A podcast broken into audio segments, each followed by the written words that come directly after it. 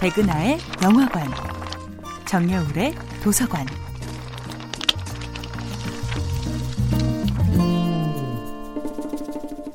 안녕하세요. 여러분들과 아름답고 풍요로운 책 이야기를 나누고 있는 작가 정여울입니다.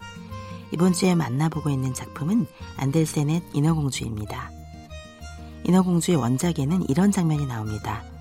인어공주의 할머니가 인간 세계와 인어 세계의 차이점을 설명해 주지요.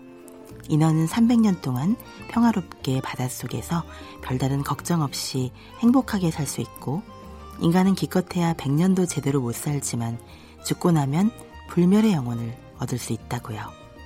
여섯 명의 언니들은 300년 동안 편하게 살 수 있는 바닷속 세상을 택합니다. 일곱 번째 인어공주만은 다릅니다. 막내는 단호하게 불멸의 영혼을 택합니다.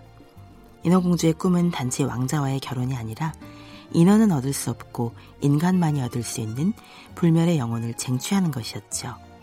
그런 점에서 인어공주는 문학평론가 게오르그 루카치가 말하는 문제적 인물입니다. 모두가 yes라고 말할 때 아니요라고 말할 수 있는 존재. 모두가 아무 문제 없이 이 세계에 편하게 적응하지만 나는 결코 적응하지 않겠다.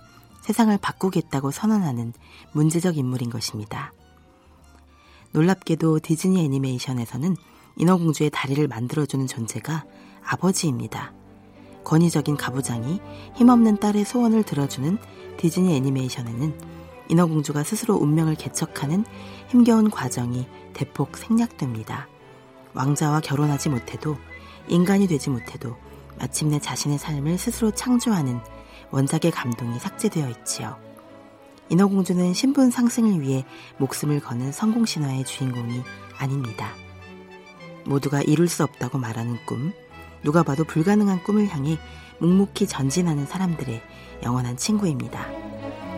단 하루만이라도 좋으니 인간이 되고 싶어요. 죽어서 그 천국이라는 곳에 갈 수 있다면 단 하루를 위해 내 목숨의 백년을 버려도 아깝지 않을 거예요. 인어공주는 왕자의 심장을 찌르면 살 수 있음에도 불구하고 편안한 길을 택하지 않습니다. 다른 여자와 첫날 밤을 보낸 왕자의 얼굴을 보며 증오와 복수심이 아닌 그럼에도 불구하고 멈출 수 없는 자신의 사랑을 발견하는 것입니다.